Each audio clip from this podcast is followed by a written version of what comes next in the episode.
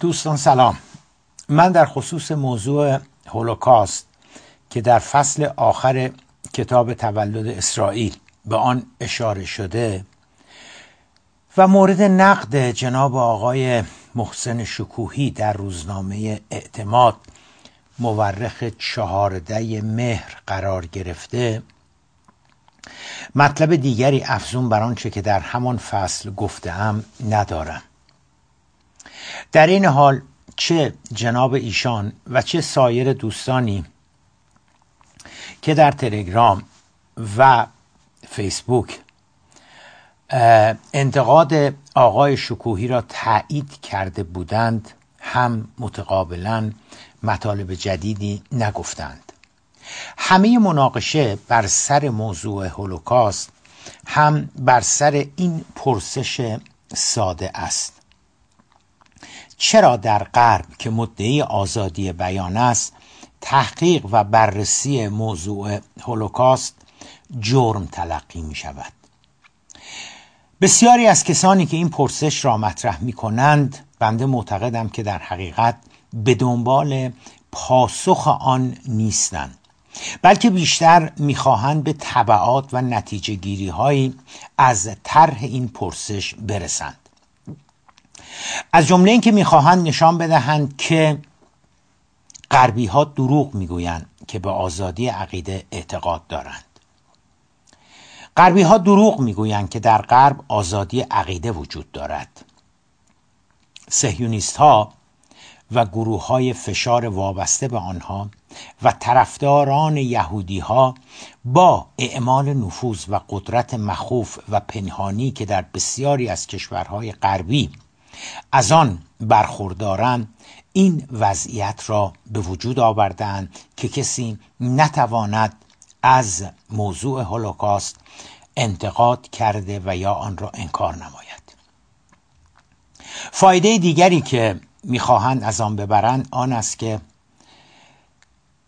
معتقدند که یهودی ها و سهیونیست ها رواج افسانه هولوکاست برایشان فواید زیادی دارد. چرا که اولا از طریق احساس ترحم و ظلمی که به یهودی ها شده می‌خواهند برای ایجاد کشور اسرائیل در یک سرزمین قصب شده به نام فلسطین مشروعیت ایجاد کنند. ثانیا می‌خواهند که کشورهای ثروتمند اروپایی را وادار کنند که به منظور جبران کشتار و نابودی یهودی ها جدای از آن که از اسرائیل حمایت نمایند به این کشور قرامت پرداخت نمایند انواع کمک به آن را روا دارند و بالاخره نسبت به جنایات و اعمال غیر انسانی یهودی ها علیه فلسطینی ها سکوت اختیار نمایند.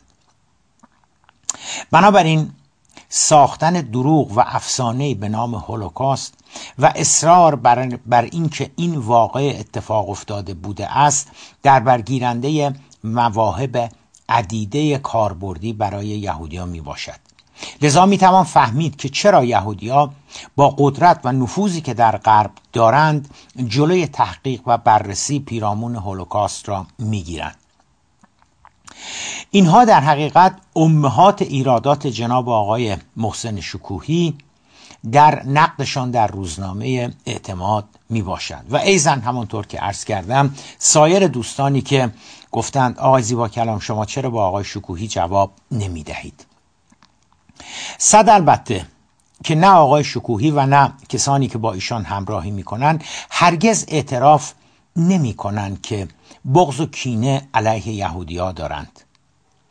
و نه از آن می نمایند که یهودی ستیز و آنتیسمیتیزم هستند. و نه اعتراف می کنند که می‌خواهند سر به تن غرب نباشد.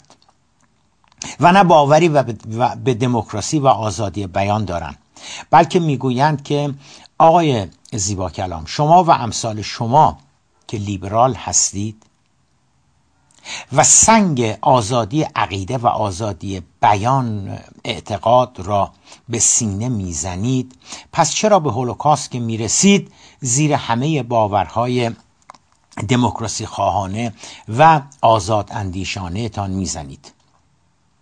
دوستان من همانطور که در ابتدای این بحث و در پاسخ نقد آقای محسن شکوهی در اعتماد عرض کردم افزون بر آنچه که پیرامون هولوکاست در فصل آخر کتاب تولد اسرائیل گفتم واقعا مطلب دیگری ندارم که بگویم یا بر آنها اضافه کنم.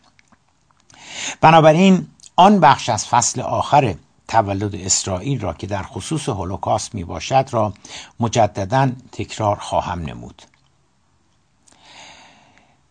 اما اگر چهارده فصل کتاب تولد اسرائیل هیچ نکته دیگری را نشان ندهد دست کم این نتیجه گیری را در انتها به خواننده القا می کند که شکل گیری اسرائیل به هر دلیلی که می بوده اساسا چندان ارتباطی با مسئله هولوکاست پیدا نمی کند. متاسفانه منکرین هولوکاست بجز نفرت از یهودی ها آگاهی چندانی از چهار هزار سال تاریخ یهودیت ندارند. از جمله اینکه این نکته بدیهی را نیز نمی‌دانند که دست کم هفتاد سال قبل از هولوکاست روند مهاجرت یهودی ها از اروپا به سایر نقاط از جمله به فلسطین آغاز شده بود. معتقدم که انکار کنندگان هولوکاست ضد یهود هستند. مناقشه هم همانطور که عرض کردم نه بر سر آزادی بیان است نه بر سر آزادی عقیده نه بر سر آزادی تحقیق و بررسی در تاریخ نه بر سر اینکه آیا در غرب آزادی بیان و آزادی عقیده وجود دارد یا ندارد و نه سایر اسباب و عللی که انکار کنندگان هولوکاست ابراز می نمایند من حتی می‌خواهم یک گام هم جلوتر بیایم و می‌خواهم عرض کنم که بسیاری از منکرین هولوکاست در حقیقت خیلی هم درد دفاع از حقوق فلسطینی ها را ندارند. اگر آماری گرفته شود که ظرف 67 سال گذشته که کشور اسرائیل تأسیس شده. چه تعدادی از فلسطینی ها توسط رژیم های انقلابی ضد غربی و ضد امپریالیستی عرب از جمله جمال عبدالناصر در مصر، معمر قذافی در لیبی و صدام حسین در عراق به علاوه فلسطینی هایی که در جریان جنگ های داخلی در لبنان و اردن از بین رفتهاند و چه تعدادی توسط اسرائیل از بین رفتهاند اعدادی که در مقابل هم قرار خواهند گرفت باور نکردنی خواهند بود. راه دور نرویم. آقای محسن شکوهی و سایر منکرین هولوکاست آیا خبر دارند که در جریان جنگ داخلی اخیر سوریه چه بر سر فلسطینیهایی که حاضر نمی‌شوند از رژیم بشار اسد حمایت کنند می‌رود؟ آیا می‌دانند چه بر سر بیش از یکصد هزار فلسطینی ساکن اردوگاه یرموک که حاضر نشدند از بشار اسد حمایت کنند رفت؟ منکرین هولوکاست در ایران برای درک رفتار اعراب با فلسطینی ها خیلی نیازی نیست که به خود زحمت دهند و ببینند که انقلابیون عرب و منکرین هولوکاست در جهان عرب با فلسطینی ها وقتی که به ساز آنها نمی رخصیدند چگونه رفتار کردند؟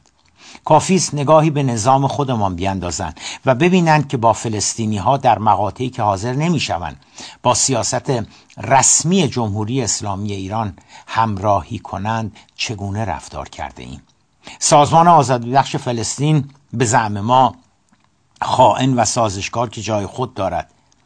حتی وقتی حماس حاضر نیست از ما تبعیت نماید چگونه با آنها رفتار کرده ایم؟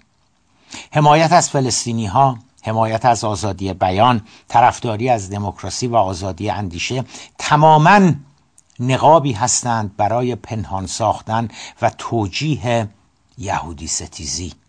منکرین هولوکاست به دنبال تحقیق و بررسی آزادانه علمی نیستند. بلکه به دنبال یک محملی هستند برای پنهان ساختن افکار و عقاید نجات پرستانهشان و اتفاقا برای مبارزه با نجات پرستی بوده است که انکار هولوکاست در بسیاری از کشورهای اروپایی منع شده.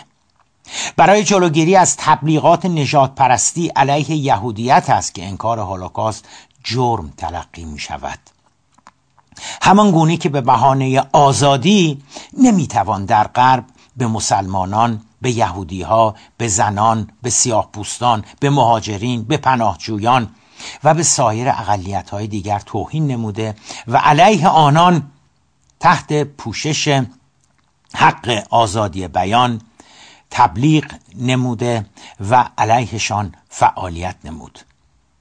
ایام به کام باد بیستم مهر ماه 1395